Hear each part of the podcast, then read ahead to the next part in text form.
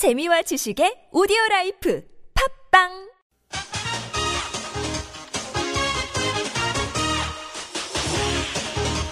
열린 아침 김만흠입니다. 3부 시작합니다. 열린 인터뷰 두 번째 시간인데요. 미국 공화당 대선 후보 경선에서 테드 크루즈 상원 의원이 경선 포기를 선언하면서 오는 11월로 예정된 미국 대선이 힐러리 대 트럼프의 맞대결로 치르게 되는 구도로 사실상 확정이 됐습니다. 문제는 트럼프의 애교 안보 노선과 극단적인 보호 무역주의가 우리나라에 미칠 파장이 상당히 크다는 점인데요. 국립외교원 김현욱 교수 연결해서 좀 더 자세히 짚어보겠습니다. 방송 들으면서 의견 있으신 분들은 50원 유료 문자 샵 0951 우물정 0951이나 카카오톡 플러스 친구 TBS 라디오로 의견 보내주시기 바랍니다. 김현욱 교수님 안녕하십니까? 네, 안녕하세요. 예. 트럼프가 공화당 후보로 사실상 확정됐다 이렇게 대부분 이제 분석을 하고 있는데 인종차별 또 막말 뭐 이런 잦은 구설이 오르던 트럼프 과연 최종 후보까지 될까 했는데 돼버렸어요. 아, 예. 이게 어떤 배경이었다고 보십니까? 아, 글쎄, 지금 뭐 가장 중요한 이유는 미국의 그 중산층 백인들의 어떤 분노와 어떤 그 기존 정치권에 대한 불만이 그 정치 세력화된 것이다 이렇게 보여집니다. 네. 아, 60년대, 70년대 미국이 아메리칸 드림을 누리고 아주 풍요로웠을 때, 아, 당시 이제 백인층들이 대학에 갈 필요도 없었고 아주 직장을 쉽게 잡고 풍요로운 생활을 했었는데 그 이후에 이민자가 늘어나고 또 경제적인 침체를 겪으면서 이들이 불만을 가지고 생활이 힘들어지면서 기존 정치권들이 그 이들의 어떤 요구에 답을 해주지 않으면서 이들이 아, 새로운 대안을 찾게 되고 정치권에 대한 막말을 해대는 트럼프가 이들의 지지표를 받게 된 영향이라고 보여집니다. 아, 이게 조금 과장해서 제가 해석한다면 혹시 1차 대전 이후에 독일의 분위기 같은 그런 좀 말씀하시는 것 같아요. 아, 뭐, 그, 조금 오버하시는 것 같고. 그, 뭐, 저희도 지금 한국 같은 경우도 그 청년 실업 문제며 이런 것이 이번에 총선의 결과로 나타나지 않았습니까? 예, 예. 뭐, 어디나 국민들의 어떤 민심이 많이 좀 드러나는 것 같다는 생각이 좀 듭니다. 예. 뭐 이렇게 중간에 상당히 뭐 인기를 그 대중들의 인기에도 불구하고 공화당 주류에서는 어쨌든 간에 뭐 트럼프가 돼서는 안 된다 끌어내려야 된다 이런 난관임을 쓰는 모습들이 여기저기서 보도가 됐었는데 네. 어 그런 점에서 이제 공화당에서 트럼프를 배척하려고 했을까요? 아, 공화당 주류에서는 일단 아웃사이더였죠. 트럼프는 기존의 정치인이 아니었고, 네. 그, 갑자기 그 부동산 재벌로 돈을 많이 벌어들였던 그 트럼프라는 사람이 공화당 그 대선 주자 후보로 들어와서 아, 그동안 많은 그 대선 주자가 되기 위해 노력했던 다른 후보들을 제치고 1위로 올라선 것에 대해서 당연히 기분이 나쁠 수밖에 없었죠. 네. 어, 그리고 어쨌든 뱉어내는 막말이라든지 정책에 관련된 그러한 노선들이 아, 그 기존의 주류 공화당 주자들의 어떤 노선하고는 상당히 많이 달랐거든요. 네. 예를 들어서 공화당은 기본적으로 자유무역주의를 상당히 지지하는데 도널, 도널드 트럼프는 그 미국의 이익 중시 America First라는 것을 내세우면서 아, 좀더 미국의 국익에 맞는 보호무역주의를 주장하고 있기 때문에 아, 이러한 것부터가 완전히 그 민주당 쪽에서 주장하는 그러한 정책적인 기조를 내세우고 있고 네. 아, 그래서 아마 그 공화당 주자들, 공화당 주류 세력에서는 상당히 좀 미움을 많이 받았던 것 같습니다. 예, 뉴욕타임즈가 이제 공화당이 트럼프당이 됐다라고 얘기했는데 공화당이 트럼프를 수용했다는 얘기입니까? 아니면은 바뀌었다는 얘기입니까? 뭐 지금 어, 어저께인가요? 그, 그 테드 크루즈 후보가 이제 사 그 대선 주자 경선에서 이제 포기요, 예. 사의를 표- 예, 표명을 했고 오늘 보니까 또 존 케이식까지 사의를 표명을 했습니다. 그래서 남은 주자가 도널드 트럼프밖에 없어요. 예. 뭐 오히려 그 민주당의 샌더스 후보 같은 경우는 끝까지 완주하겠다고 했기 때문에 지금 아직 물론 그 유효표 대의 대의원의 어떤 좀 과반을 확보하기 위해서 계속해서 그 트럼프가 경선을 그 계속 진행을 해야 되겠지만 예. 어쨌든 그 잠재적으로 보면 오히려 그 다 후보 다른 후보들이 사퇴를 했기 때문에 어, 클린턴보다 더 빨리 후보가 된 셈이죠. 그래서 예. 지금 결국 뭐, 그, 이런 상황에서는 다른 그, 뭐라 그럴까, 공화당 주자들이라든지 다른 세력들이 도널드 트럼프에게 지지를 보내지 않을 수 없는 그런 상황이 되버렸다, 이렇게 보여지네요. 아하. 지금 뭐 그 대의원 수로도 슈퍼 대의원까지 포함하면은 사실상 확정됐다고 보는 게 맞죠? 네, 거의 뭐 인접하고 있는데 네. 지금 뭐 다른 경쟁자가 없기 때문에 뭐 무효표가 되든지 지지표가 되든지 결국은 조만간 이제 과반을 확보할 것으로 보입니다. 예. 이렇게 이제 만약에 11월에 힐러리 대 트럼프로 이제 치러지게 됐을 경우에 승부를 가릴 변수는 어떤 것이 있을까요? 아, 물론 가장 중요한 것은 이제 트럼프의 막말이 어떻게 작용을 하느냐. 예. 예, 제가 오늘 아침에도 CNN 뉴스를 봤는데 트럼프가 이제 자기는 절대 바뀌지 않을 것이다. 자기는 자기 자신이다. 10개월 만에 자기는 이런 성공을 거뒀다. 이렇게 아주 또 뭐 인터뷰에서도 막말 비슷한 얘기를 계속 하는 걸 보고 예. 야 추후에 이제 힐러리 클린턴과 그 본선 제너럴 일렉션이 시작이 될 때 어떤 이런 막말이 효과를 가져올까 여기에 대해서 조금 궁금하고요. 예. 그리고 트럼프는 역시 정책적인 차원에서 아직까지는 조금 앞뒤가 안 맞는 것들이 좀 많아요. 그래서 네. 뭐 미국의 가치를 가장 미국의 이익을 가장 존중하고 America First다 이렇게 얘기를 하고 아, 2차 대전 이후와 계속해서 국제주의적인 개입주의적인 대외 정책을 펼쳤던 것에서 지금은 상당히 고립주의 성향으로 막 바뀌는 그러한 모습을 보이는데 그럼에도 불구하고 약간 군사력은 대외 정책에서 과감하게 사용하겠다 이런 모습도 보이고 예. 그래서 그런 것도 조금 우리가 눈여겨봐야 될 거고 그 힐러리 클린턴 같은 경우는 뭐 가장 중요한 것이 이제 여성 대통령이 된다는 거. 미국 내부의 어떤 보수적인 사람들은 여성이 대통령이 된다는 것에 대해서 그 흑인 대통령보다 더 많은 반감을 가지고 있습니다. 아, 아. 그래서 이 부분도 어떻게 작용을 하게 될지 그것도 아. 좀 눈여겨봐야 될 여성 대통령 후보에 대해서 미국의 유권자들이 어떻게 수용할지 예, 이것도 네. 변수겠군요. 특히 외교 정책 관련해 가지고요. 항상 하면은 공화당 정부하고 민주당 정부 또 특정 대통령에 따라서 여러 가지 분석들을 하는데 실제로 미국의 대통령에 따라서 한국의 외교 정책이 많이 바뀌었습니까? 차이가 있었습니까? 뭐 바뀐 경우도 있었죠. 예를 들어서 그 실제 냉전이 끝나고 나서 냉전 초기에 예. 그 주한미군 숫자가 어느 정도 조정된 경우도 있었고요. 아 그렇지만은 거의 대부분 지금 트럼프가 내세우는 대외 정책 같은 경우 예를 들어서 어 뭐 한국과 일본의 핵 보유국을 용인하겠다 이러한 거는 지금 현실을 잘 봤을 때 예. 그렇게 크게 개연성이 높지가 않아 보이고요. 예.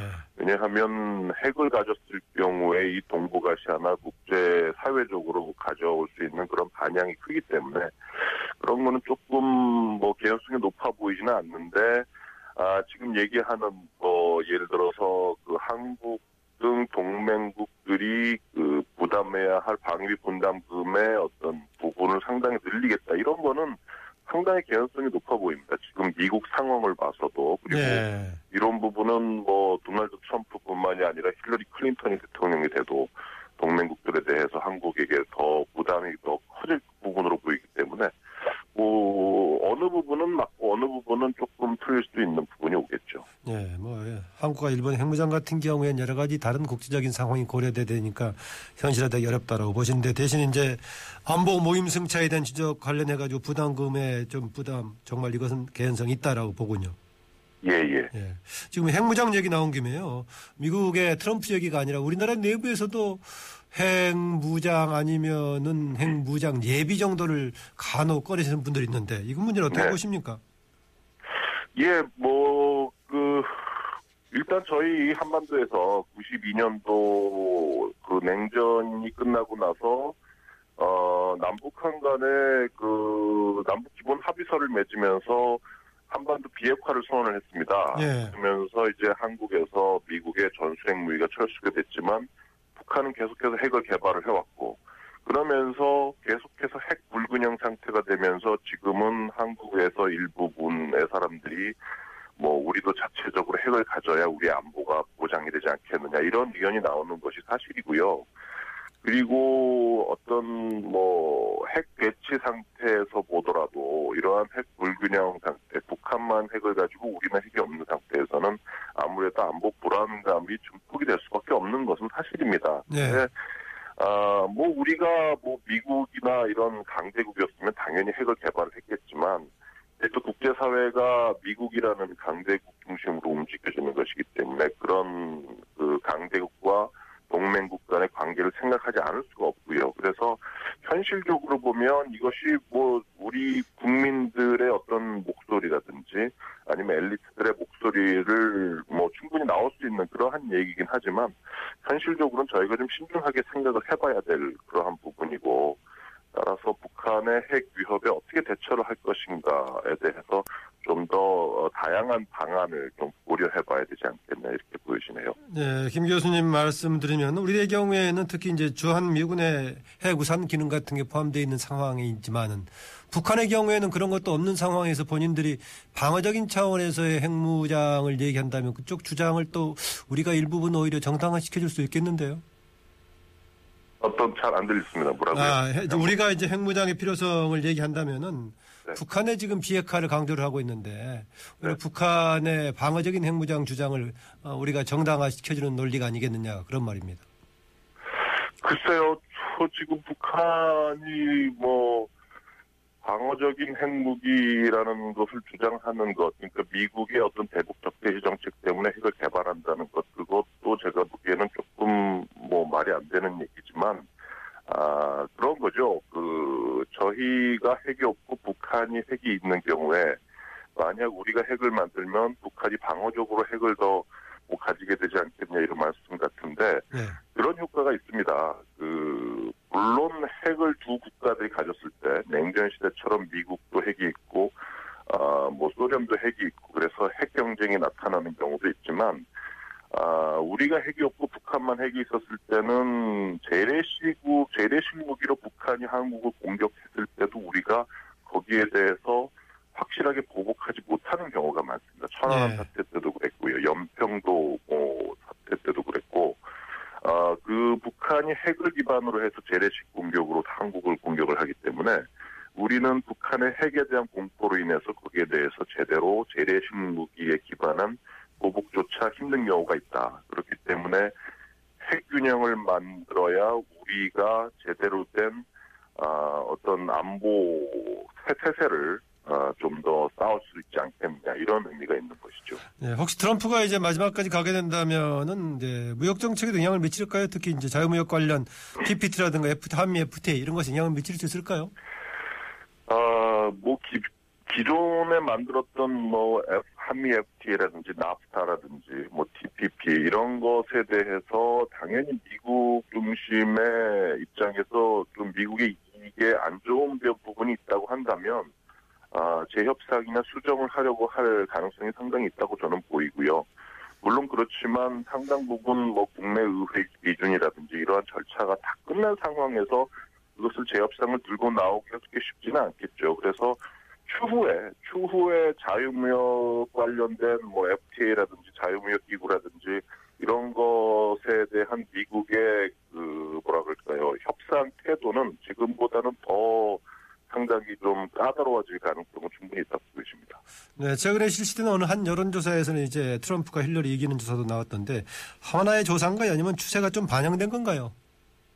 그래서 뭐 미국도 우리나라처럼 여론조사가 상당히 좀 흔들리는 경향이 있습니다. 뭐 한 2% 트럼프가 앞선다고 나왔는데 또 오늘 CNN을 보면 한 10몇 퍼센트 차이로 클린턴이 나, 앞서는 것으로 나왔기 때문에 네. 뭐 이런 여론조사들을 여러 개를 좀 다 종합적으로 보고 근데 기본적으로 지금 미국 내부의 아, 분위기는 뭐한 7대 3 정도로 힐러리 클린턴이 이긴다고 예. 보고 있기 때문에 뭐 도널드 트럼프가 이길 가능성을 배제할 수는 없겠지만 좀 더 대선. 제너럴 일렉션을 좀 두고 봐야 될 것 같습니다. 네, 오늘 말씀 고맙습니다. 네, 감사합니다. 네, 지금까지 국립외교원 김현욱 교수였습니다. 하루를 여는 아침 세상을 바라보는 합리적인 시각 열린 아침 김만은입니다.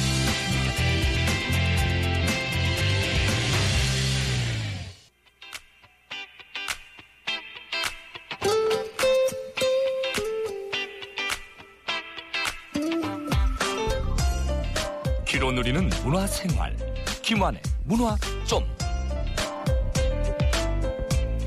우리 사회의 다양한 문화 현상 그 이면을 들여다보는 시간입니다. 문화 좀 한겨레 20일 김한 기자 함께했습니다. 안녕하세요. 네, 안녕하세요.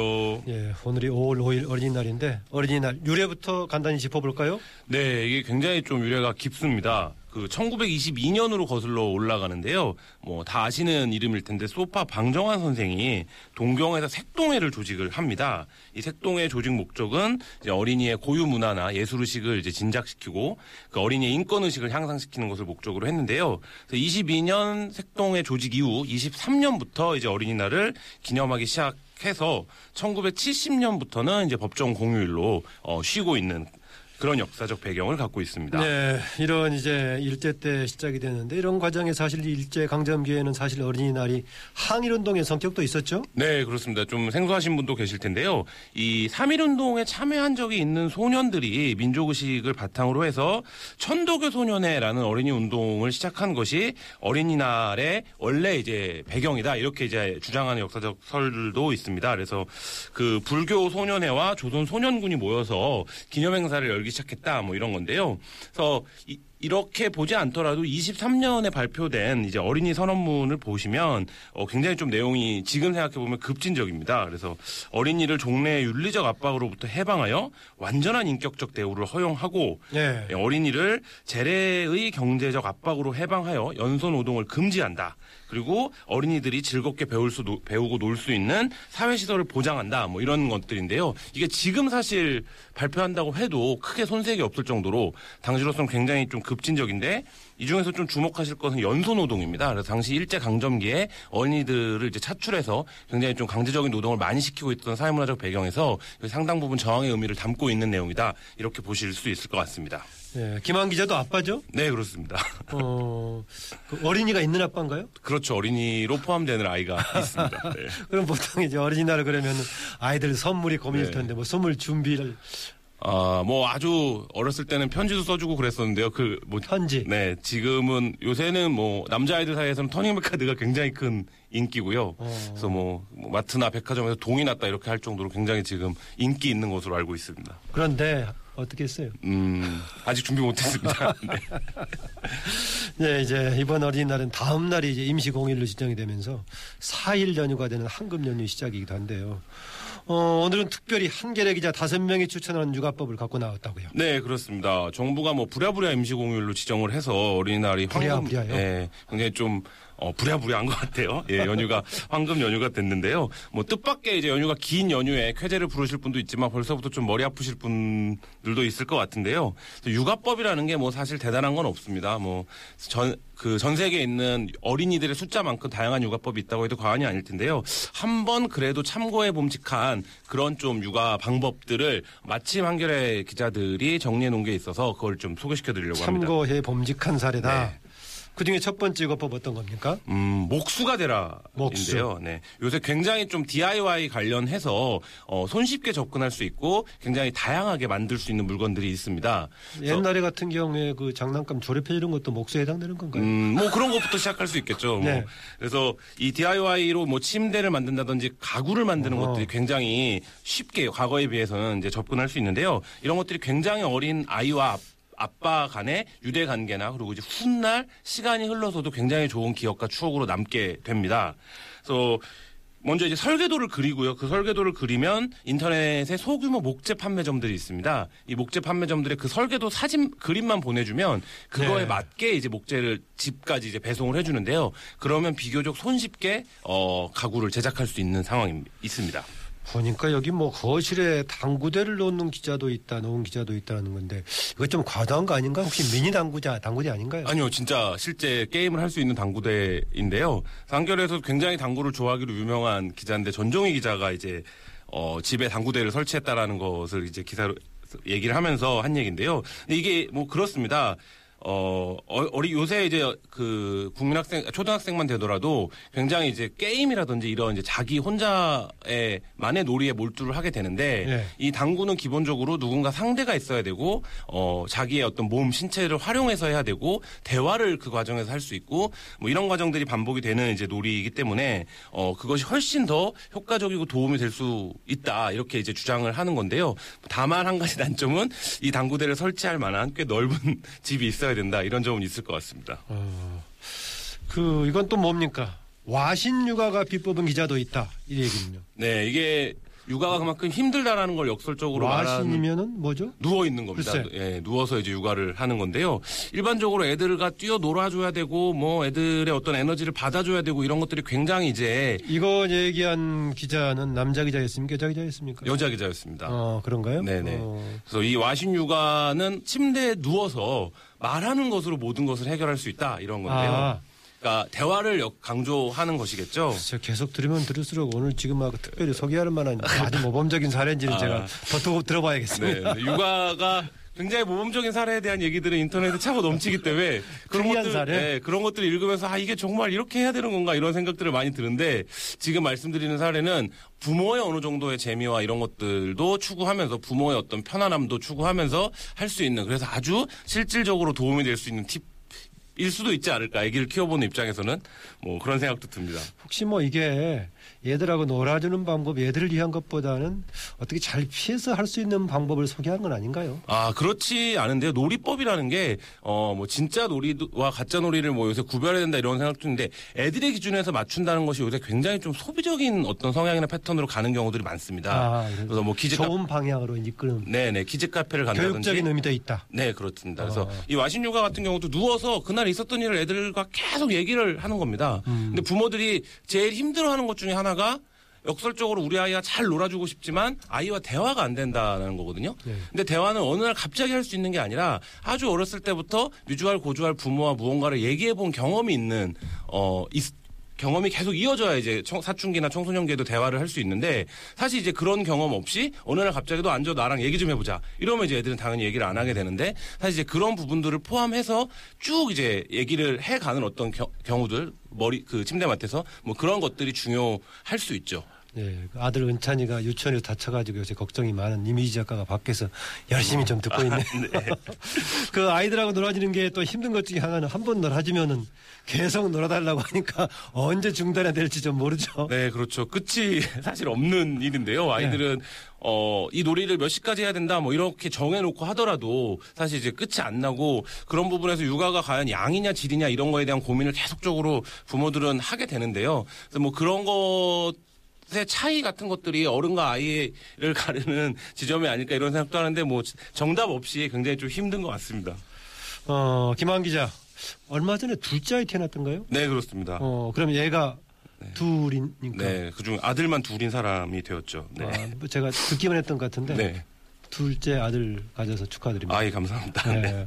김한 기자 아까 좀 다른 기자들 소개했었는데 네. 김한 기자는 애들하고 놀아주는 방법도 육아법 있습니까? 아, 저는 김한 기자만의 네, 저는 뭐 굉장히 좀 신체적인 에너지를 소모시키는 방법이 좋은 것 같아요. 그게 아까 와신 육아는 아니고요. 네네, 그러니까 뭐 그런 것보다는 정 반대라고 할 수 있는데 애가 원하는 데서 지칠 때까지 같이 아주 집중적인 시간이라고 하더라도 좀 놀아주는 게 아이한테 좀 만족감이 있지 않나. 근데 대부분의 아빠들이 어떤 프로그램이나 어떤 놀이의 규칙 같은 거를 이렇게 정해놓고 가르치고 이제 접근을 하려고 하는데 네. 저는 뭐 아직 철이 없어서 그런지 그런 거 없이 그냥 뭐 같이 노는 게 그러니까 자연스럽게 놀아도 얘하고 수준이 같은가요? 아, 네, 그런 것 같습니다. 아주 비슷한 것 같습니다.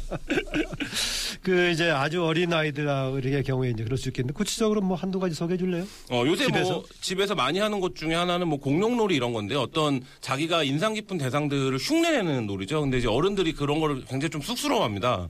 그 아이의 수준에서 맞춰서 이제 그거를 하는 게. 근데 이제 뭐 그런 거를 적극적으로 해준다든지 아니면 뭐 전통적으로 남자아이들 저희 집에 남자아이만 있기 때문에 남자아이들이 많이 하는 뭐 칼싸움이라든지 아니면 뭐 어떤 싸우는 놀이 같은 것들 도 좀 적극적으로 같이 해주면 애들도 사실 어 나랑 같이 놀아주는 사람의 영혼이 여기에 있는지 없는지를 알거든요. 그래서 그런 부분에서 조금 어 적응을 하면 어 잘하실 수 있을 겁니다. 누구나.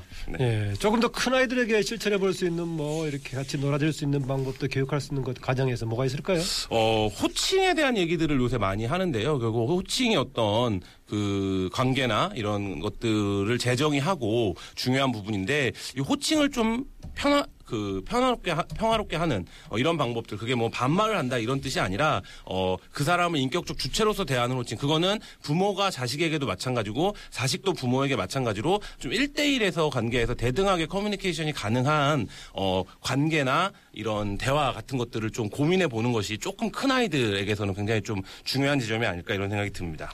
요, 요즘엔 그 퀴즈 카페나 놀이동산도 많이 이용하던데 이게 정말 뭐 좋은 놀이법인지 궁금합니다. 어떻게 놀아줘야 잘 놀아주는 걸까요? 네, 오늘도 뭐 그런 데가 굉장히 인산인해를 이룰 것 같은데요. 어, 전문가들은 이제 좋은 진짜 놀이에 있어야 할 세 가지와 아, 없어야 할 세 가지와 있어야 할 네 가지를 꼽기도 하는데요.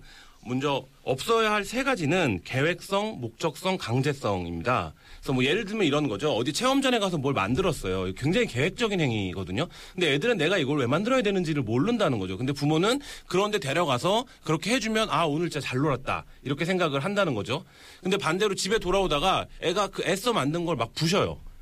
근데 부시고 싶으니까 부시는 거거든요. 예. 근데 부모는 그런만 혼내는 거죠, 애를. 너 왜 그거를 부시냐, 애써 만든 걸. 근데 그런 것들이 아이들이 좀 자유롭고 창의적으로 노는 것을 오히려 어른이 방해하는 뭐 그런 거라는 것을 한번 생각해 보실 필요가 있을 것 같고요. 있어야 할 네 가지, 그러니까 진짜 애들이 즐거울 때 놀, 놀이에서 있어야 할 네 가지는 즐거움, 자유, 도전, 자기주도 같 입니다. 그래서 어른이 뭔가를 계획하고 어른이 눈높이에서 봤을 때 아 이건 의미가 있다. 이건 교육적이다. 이거 이런 것들이 아니라 애들이 진짜 그 놀이 속에서 좀 재밌고 자유롭고 이렇게 돼야 되는데 사실 이게 이론적으로 논리적으로 말씀드리면 굉장히 쉬운데 현실적으로 실천하기는 어, 굉장히 좀 어려운 지점도 많이 있습니다. 네, 오늘 여기까지 듣겠습니다. 김한 기자 수고했습니다. 네, 감사합니다. 네, 지금까지 우리 사회의 다양한 문화 현상의 이면을 들여다보는 문화 점 시간이었습니다.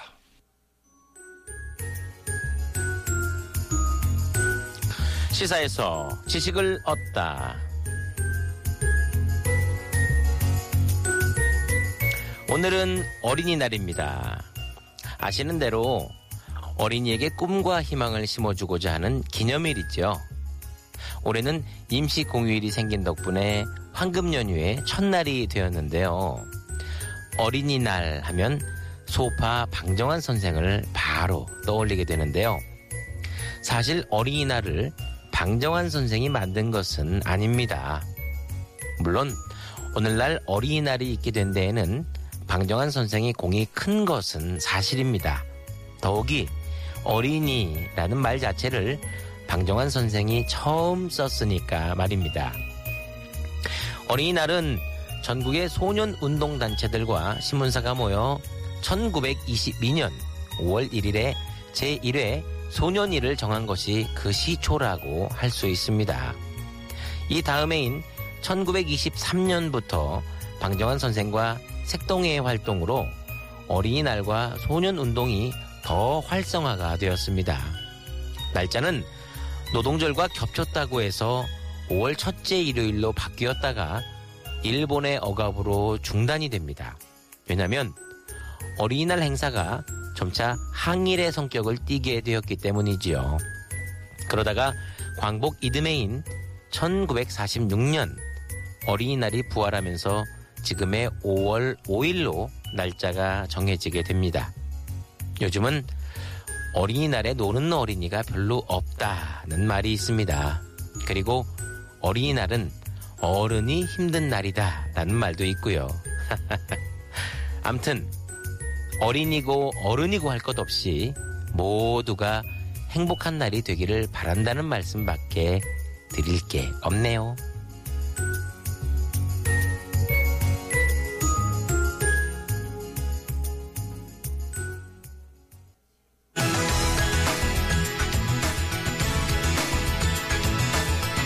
미니 인터뷰 시간입니다.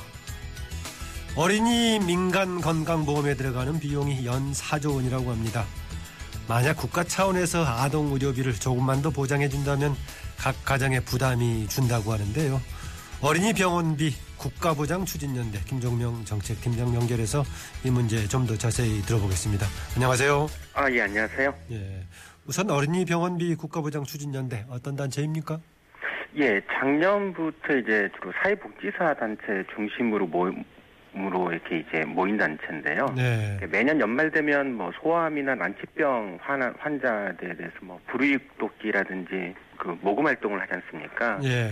이게 지금 몇 년째 아니 수십 년 동안 계속 오고 있는데 앞, 앞으로 이런 우리 사회가 언제까지 모금 활동으로 병원비 문제를 해결할 거냐 그러지 말고 사회와 국가가 좀 책임져야 되지 않겠냐라고 하는 문제 의식을 가져서 이런 운동을 좀 해야 되겠다라고 하면서 뭐 사회복지사 협회 단 체라든지 뭐 지역 아동센터 같은 주로 사회복지와 아동 쪽에 관련된 단체들이 한 60여 개 정도 모여가지고 어, 결성된 단체입니다. 아, 사회복지를 중심으로 여러 단체들이 묶여졌기 때문에 추진연대가 됐군요. 예, 예, 그렇습니다. 예. 현재 우리나라 건강보험은 어린이 의료비 어느 정도 수준도 보장하고 있습니까?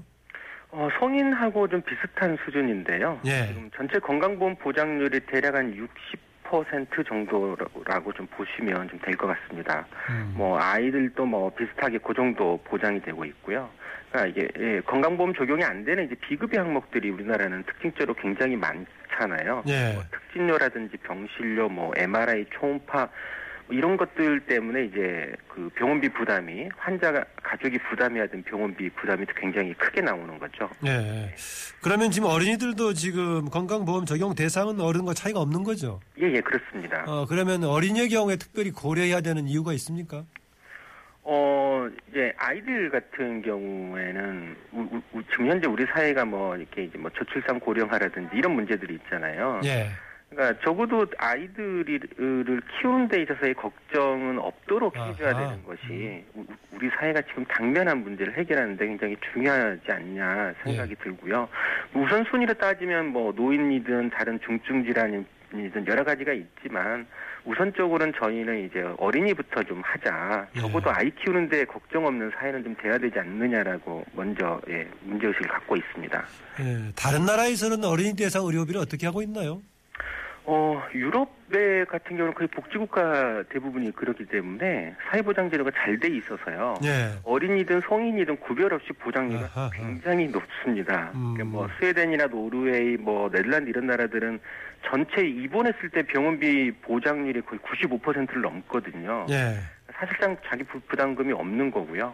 가까운 일본조차도 한 90% 정도의 보장률이 있는데 우리나라는 그것보다 훨씬 좀 떨어지고요.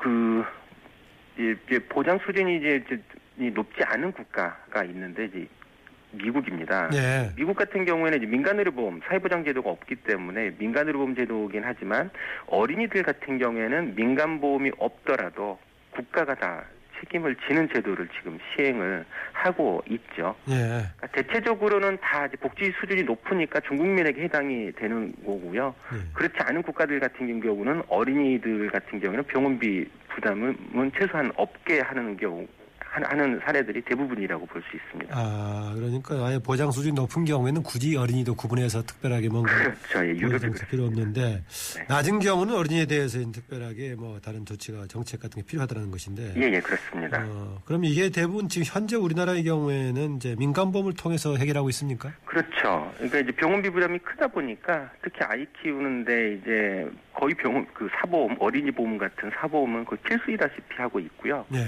지금 조사의 자료 보면 아이들 같은 경우에는 이 사보험 가입률이 한 85% 정도에 이릅니다. 아하. 예, 굉장히 높게 많이 가입하고 있고 어, 월 평균 민간의료 보험료도 대략 한 4만 5천 원 정도 되더라고요. 예. 그래서 전체 아이들로 환산을 해보면 한 780만 명 어린이가 매월 4만 5천 원 정도를 낸다라고 계산해 보니까 4조가 훨씬 넘더라고요. 음. 예. 굉장히 큰 부담이 되는 거죠. 아이 키우는데 지금 더 부담이 되고 있습니다. 병원비 부담도 되지만 또 다른 어린이 보험 같은 사보험 부담도 굉장히 크니까 더더욱 이게 아이 키우기 어려운 나라가 지금 되고 있는 상황입니다. 아, 그러면 이런 어린이 관련된 의료비는 뭐 전액을 국가가 보장해야 된다는 겁니까? 어느 정도 선까지를 지금 이렇게 제한하고 있습니까? 어, 저희가 목표로 하는 주- 주장의 핵심은 모든 병원비는 아니고요. 예. 그러니까 병원비라고 하면 크게 이제 입원했을 때, 또 외래 진료 받을 때, 그다음에 약값에 대한 크게 세 개로 나눌 수 있는데 저희가 주장하는 거는 이제 입원했을 때, 입원했을 때 병원비 본인 부담은 적어도 없어야 되는 거 아니냐라고 주장을 하고 있습니다. 예. 예. 그, 그동안 이렇게 더구나 복지사들 활동하시면서 어린이들 의료비 때문에 상당히 어려운 그 상황도 보셨을 것인데 안타까운 뭐 경험도 있었을 것 같아요. 예, 예, 많습니다. 네, 한두 가지 정도만 소개 좀 해주시겠어요? 간략하게요. 어, 저희가 대표적으로 제시한 사례가 어, 태어났을 때 이제 그 호흡곤란증으로 이제 뇌병변이 되는 경우인데요. 예. 그러다 보니까 이제 계속 이제 음식을 먹을 때마다 폐렴이 되고 반복되는 사례에서 입퇴원을 굉장히 반복하는 아이인데 지금은 거의 성인이 됐어요. 근데 지금까지 그 병원비로 낸 총 돈 본인 부담만 18억이 어. 가족이 있습니다. 굉장히 탄탄한 이 중산층 이상의 예, 예, 이었지만 이 병원비 때문에 결국은 거의 가게 파탄되고 집 팔고 전세 팔고 해서 지금은 이제 월세로 근근히 겨우 생활을 유지하는 사례들이 있었습니다. 예, 끝으로요. 이, 뭐, 어쨌든 간에 법적인 뒷받침도 필요할 것 같은데 국회 역할이 필요하겠죠? 예, 예, 그렇습니다. 조만간 시작할 20대 국회 한 말씀 주문해 주시죠. 어, 이번 총선에서도 이제 새누리당을 제외하면 대부분의 정당이 건강보험 보장률을 대폭 높이겠다는 주장을 다 했습니다. 근데 이제 매번 이런 이게 이런 공약들이 거의 빈 공약이 되는 경우가 좀 많은데요. 이번에는 이제 여소야대 좀 바뀐 정국이라서 저는 좀 가능하다라고 봅니다. 국회에서 좀 가장 중요한 이슈로 우선, 우선적으로 국민들의 이제 병원비 부담 정도 부담은 좀 최소화시키기 위해서 합심해서 좀 예, 노력해서 좀 음, 성과를 좀 냈으면 좋겠습니다. 특히 지금 건강보험 재정이 무려 17조나 흑자거든요. 예. 다른 여경은 돈이 없어서 못한다라고 복지를 못하겠다라고 하지만 이 영역에서는 17조나 되는 흑자인데 17조 원의 한 3%인 5천억 정도면 적어도 어린이 병원비, 입원 병원비에 대해서는 전액 국가가 보장할 수가 있거든요. 예. 당장 실현할 수 있기 때문에 이걸 조속히 좀 추진했으면 좋겠습니다. 네. 오늘 말씀 감사합니다. 예, 감사합니다. 네, 지금까지 어린이 병원비 국가보장 추진연대 김정명 정책팀장이었습니다. 네, 앞서 열린 인터뷰 시간에서요. 트럼프가 미국 공화당 대선 후보로서 사실상 확정됐다. 이런 소식과 함께 인터뷰가 있었는데요. 많은 분들이 의견 주셨습니다. 1379님, 많이 들었던 익숙한 전화번호 같기도 한데요. 우리나라 대통령 걱정만 해도 머리가 아픈데 미국 대통령 걱정까지 하는 건가요? 라고 의견 주셨고요. 1482님, 세계적인 경기 침체로 미국도 사회적 불만이 팽배하면서 과격한 트럼프가 두각을 보이고 있지만 대통령까지는 안 될 거라고 생각합니다. 라는 의견 주셨습니다. 특히 애교 관련해서 조금 극단적인 발언들을 하니까는요. 혹시 모르니까 우리 정부도 만약의 경우에 대비해서 공화당과의 관련 문제에 대한 소통 창구를 비롯해서 여러 가지 대비해야 할 것 같습니다. 오늘 어린이날인데요. 연휴라서 가족끼리 나들이 가는 분들도 많겠지만 어쩔 수 없이 생업에 종사해야 되는 분들도 있을 겁니다. 청취자 한 분이 문자 이런 문자 주셨어요. 4818님, 아이들 아빠는 택시기사라 연휴 내내 일하고 엄마인 저도 서비스에 종사해서 계속 일을 하게 됩니다. 그래도 걱정하지 마 할머니랑 놀면 돼 하면서 엄마 아빠에게 어버이날 편히 썼던 막내딸이 고맙네요 하면서 오늘 같은 날 연휴 일하는 분들 힘내세요라고 의견 주셨습니다. 힘내십시오. 열린 아침 김만음입니다. 오늘은 여기까지입니다. 마침 어린이날인데요. 가족과 함께 좋은 날 보내시고요. 저는 내일 아침에 뵙겠습니다. 고맙습니다.